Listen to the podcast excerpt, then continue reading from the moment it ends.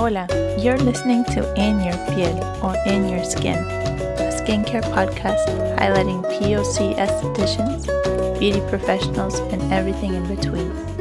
I'm your host, Claire, and I'm here to help you feel empowered, find services near you, and learn about other POC beauty professionals that are doing big things in the industry.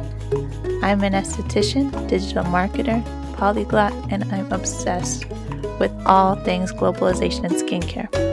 I founded the brand Beauty Traducida, where I share skincare tips in a multilingual context, and I've met so many amazing estheticians of color in the process. Finding beauty professionals of color is a common struggle on social media, and for this reason, I'm looking to highlight those that may look like you and can resonate with the struggles of being a POC in industries where inclusivity isn't always top of mind. This is a space where I look to share their story, new product launches, and talk about what we love most in the industry.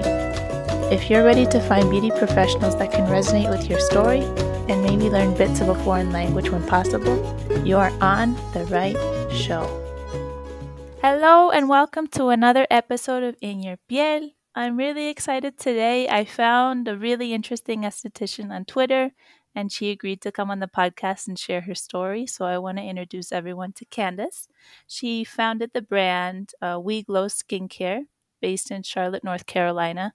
And I think it's really cool that she specializes in multicultural corrective skincare because when we're in school, we're not really taught how to take care of women of color skin. It's very just by the textbook and focused on just passing the state board and don't ask questions. So I really think that it's cool that she's offering this service for for women of color because it's very needed. So welcome, Candace. Thank you. Why don't we get started by you telling us how you got how'd you get started in this in this career field? What made you want to become an esthetician?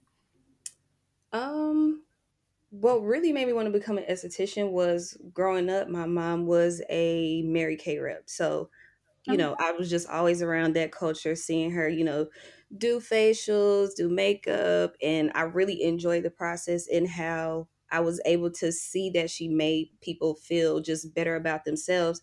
And I always that's that's something that always stuck with me. Whatever I want to do, I want to be able to like make people, you know, to have that feeling that people are grateful, you know, and yeah. can tell a difference about how they feel. That's really cool. That's an interesting story, and I think she's definitely proud of you that you you're continuing the tradition in the family and skincare and beauty. And a lot of people start out with skincare with brands like Mary Kay and Avon, and Mhm. then they they go on to better formulations and better products. But you have to start somewhere, and that's an accessible brand for a lot of people. So, no, that's really cool. I didn't know that.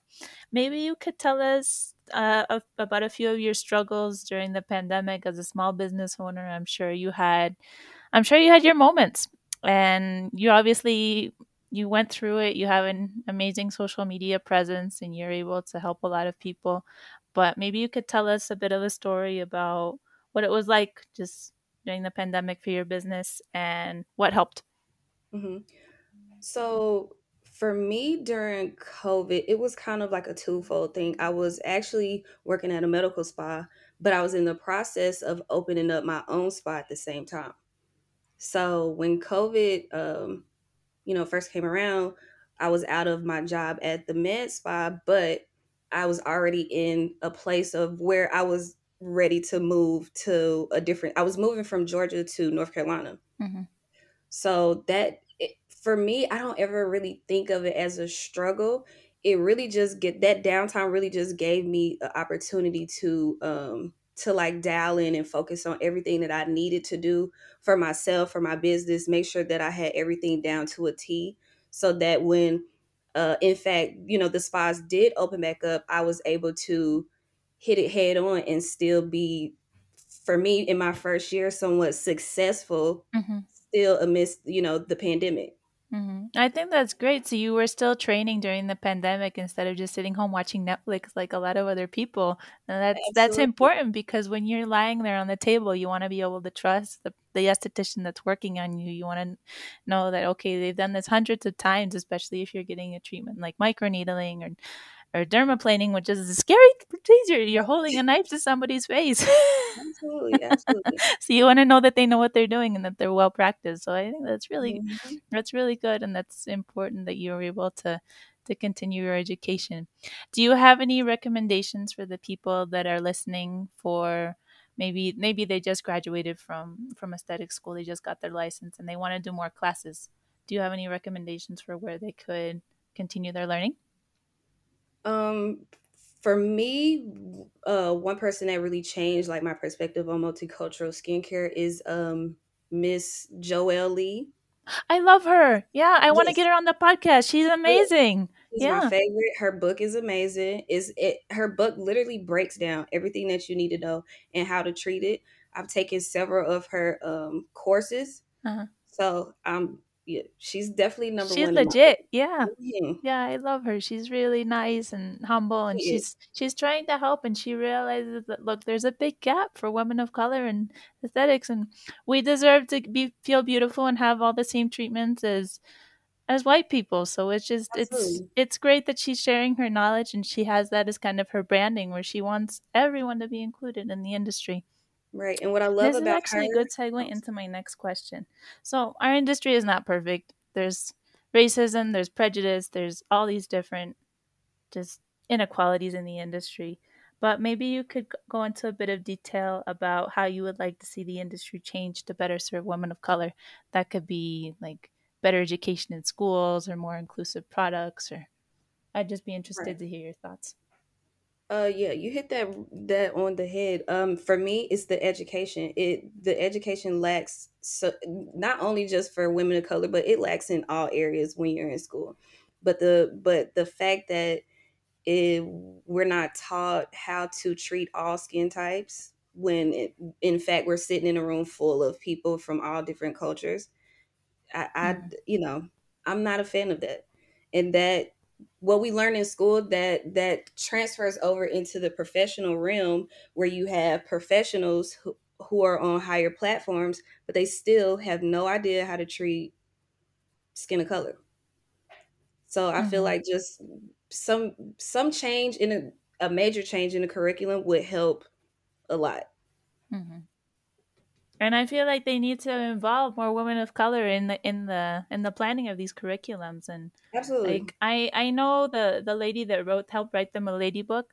And it's like mm-hmm. it's some white lady and it's like she's she doesn't care about helping Asian and black women mm-hmm. really learn how to take care of her skin. She just wants to do everything by the textbook and it's all state board compliant. And I'm just like we need to advance. Like this is 2021 with all the injustice that's going on in the world. Let us have a spa treatment that's for everyone. mm-hmm. Absolutely and we need to learn how to how to apply chemical peels for skin of color and what treatments we can and cannot do um, late laser treatments which ones are appropriate for darker complexions and Absolutely. there's just so much that we could learn and try to try to teach each other and Absolutely. I and feel I, I feel like it's a step in the right direction, especially with pages like like Joelle Lee. She's my favorite mm-hmm. esthetician for for for feeling more confident when I have mm-hmm. uh, a black when I have a black girl on my table. I want her to feel comfortable in my abilities, and I want her to trust me. So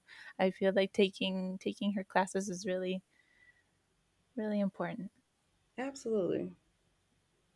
Maybe you could talk about. Um, so you, I, I'm really impressed with you that you have your own small business. You moved from Georgia, North Carolina, and now you're you're doing big things. You have a great Instagram. You you have a lot of pictures of men too. I think that's great that you're giving uh, men facials as well because when we talk about inclusivity, it's not just for women. It's not just for non non-binary people it's it's for everyone. So i think Absolutely. that men deserve to to not be crusty to not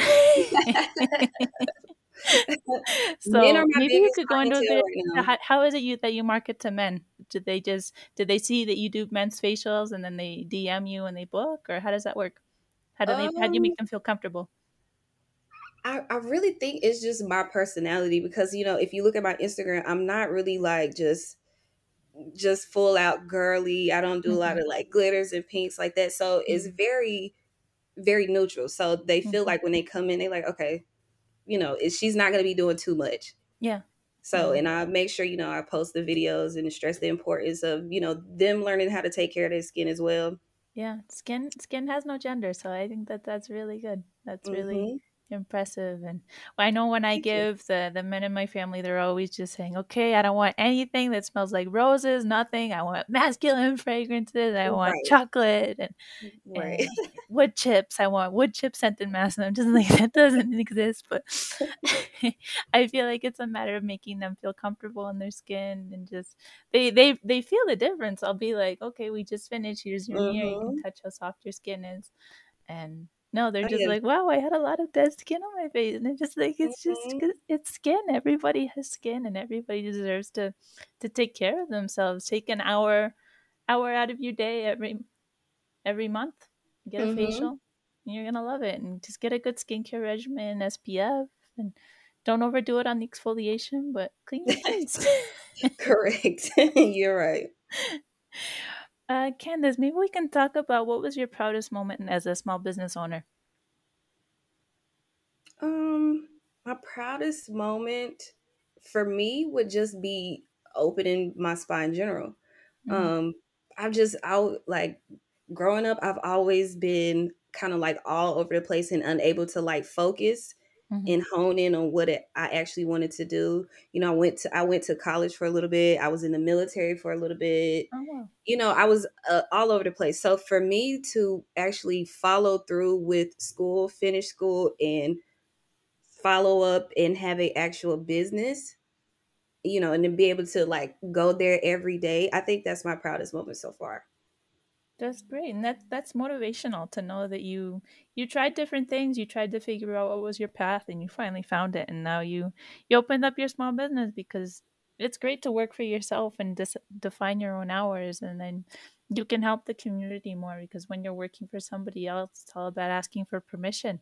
But when you hmm have your own business, you're calling the shots, so you're in charge. And I think that's really empowering. And I'd like to see more more people once they're ready. Obviously, like I'm not hmm saying right after you finish aesthetic school and you get your license, go open your own business because um, I don't think that that's very smart because you need to get clients and get get confidence and get get expertise and a couple of hmm things. But yeah, I think that that's that's really really inspiring. Maybe just to um, finalize, maybe we you can talk about how we can support you for for our listeners that aren't based in in the Charlotte, North Carolina area. How can you help them, Um, I offer virtual or how can we help you? consultations. They can help me by, you know, if you have any questions, if you want a consultation, I offer virtual Mhm. consultations. Um, you know, I can help you from basically anywhere in the world. We can get products to you. Um, and really just continue to spread the word about other women of color in the industry. Uh, you know, re- on Instagram, repost people's work, share it. You know, because just because it might not be, you know, useful to you, you never know who else um, will see it that's in their area. I totally love that. And it's about helping other people and helping their business grows because that's how people have found me. And they they they found out that oh, I have this podcast and I post in different languages and I'm doing all this stuff and I'm I'm trying to do publicity for all these women of color estheticians and I yeah, it's it. it's cool. It's cool to build a community and get to know people virtually and then help promote them and it's it's it makes the the community feel a little more uh, more smaller, more intimate. So it's very nice. Absolutely. I appreciate it. Absolutely. Okay, well, I will post all of your information in the comments below. Make sure you give Candace a follow at We Glow Skincare and visit her for a facial if you're in the, the Charlotte, North Carolina area. And I thank you for listening to your podcast, listening to this podcast. And you can check out new episodes every Friday. And yeah, have a great day. I hope that this episode was both entertaining and informative for you. Expect new episodes every Friday, so make sure you subscribe and check out my social media pages at Beauty Traducida for daily skincare content. Also, let me know if you or someone you know would like to be featured in a future episode. We would love to hear your story.